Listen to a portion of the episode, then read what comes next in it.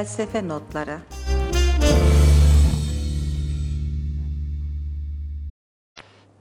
Artık kahvemi aldım. Yapabildim bu sefer vakti yetirdim. Ee, kahveyi de çok özel bir e, kupada içiyorum. İngiltere'den, Londra'dan, National Gallery'den aldığım e, Van Gogh'un Ayçiçekler tablosunun üzerinde olduğu bir kupayla içiyorum. Evet, şimdi felsefe notlarına girelim. Başlayalım. Başlarken de önce felsefe notları jingle'ımızı dinleyelim. Arkasından sohbete hemen giriyoruz.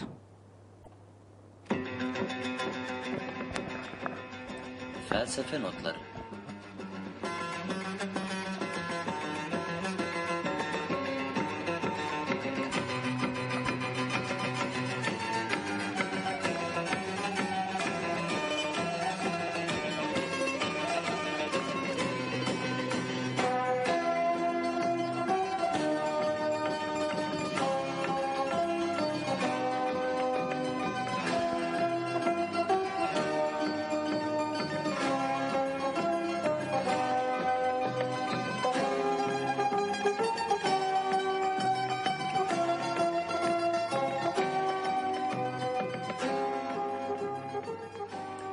Pek çoğunuz bu felsefe notlarının jingle olarak e, çaldığım parçayı grup yorumdan biliyorsunuz. Ama aslında bu şarkının orijinali yine Costa Gavras'ın Z filminin e, film müziğidir bu aslında. Ana müziğidir. Çok çok da sevdiğim bir e, müzik. Umarım siz de beğendiniz. Gelelim felsefe notlarına. Ee, geçen hafta hatırlarsanız Descartes'tan bahsetmiştik. Descartes'in özgün düşüncesinin enteresan olduğunu e, ve ikili bir yapısının olduğunu, düşünceler ve öz ve e, beden dünyası olduğunu söylediğini ve özün aslında önemli olduğunu, o yüzden de düşünüyorum öyleyse varım dediğini ve cogito ergo sum dediğini hatırlatayım, onu işlemiştik fiziksel bedenimiz gerçek olmayabilir ama düşüncelerimiz de rast olan. Düşündüğüm için de ben var olmalıyım. İster ruhsal dünyada ister gerçek dünyada demişti. Bunu açıklamıştı. Bundan bahsetmiştik. Onun devamında hemen yine kısaca Spinoza'dan bahsetmiştik. Onu da bir geçelim tekrardan. Spinoza biliyorsunuz Yahudi asıllı bir Hollandalı ve Descartes gibi yalnız bir hayat yaşamıştır Hollanda'da. 1632'de doğmuştur özgür düşünceli bir filozof olarak da kendi Yahudi cemaatinde aforoza uğramıştır. Ve geçimini de e, kıt kanaat mercek yontma işinden kazanmıştır. Hatta bu mercek yontma işi bir süre sonra onun akciğerlerine zarar vermiş ve bundan dolayı da ölümüne sebep olmuştur. Geçimini de bununla e, sağlamış bir filozoftur Spinoza. Spinoza bu töz sorununu çözme içine girişiyor aslında. Ee, eğer de, eğer diyor Descartes'in iddia ettiği gibi iki çeşit tümüyle kendine yeten töz zihinsel ve fiziksel olarak varsa diyor nasıl olur da diyor bunlar e, birbirlerini etkileyebilirler şeklinde bir soru soruyor ve şu sorularla da devam ediyor. Zihinsel bir karar nasıl olur da fiziksel bir şeye etki eder?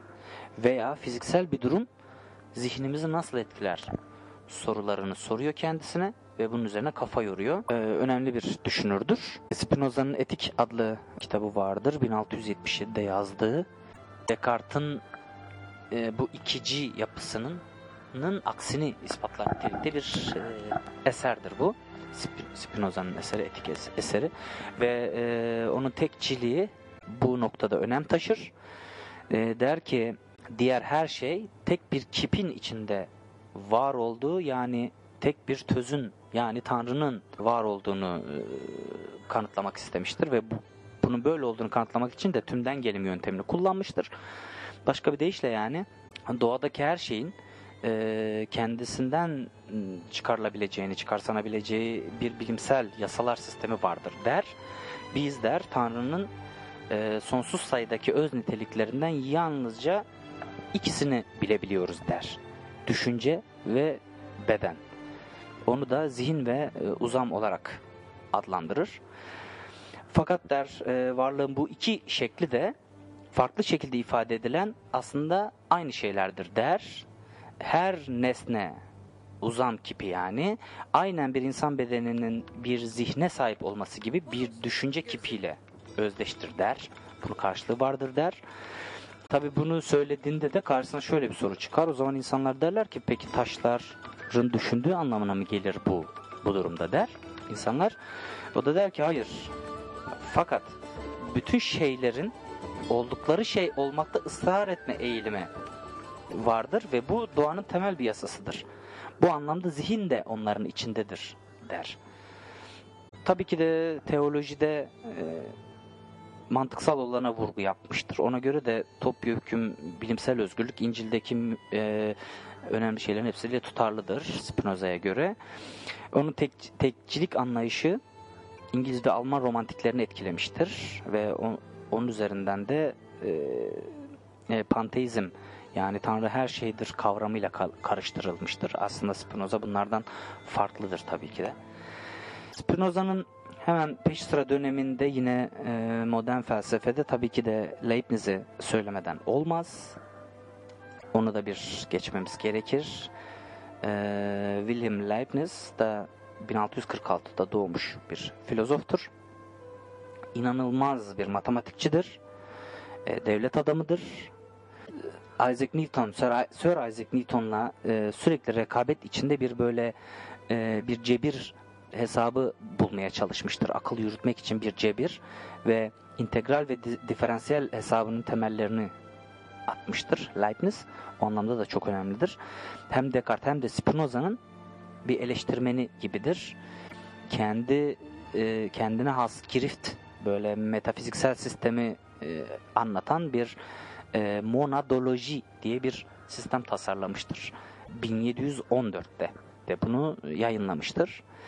Leibniz'in ana fikri şöyledir. Tanrı'nın düşünmesinin sonsuz sayıda olanaklı dünyayı içerdiğini ancak bunlardan yalnızca en iyi olanın gerçekleştiği fikridir.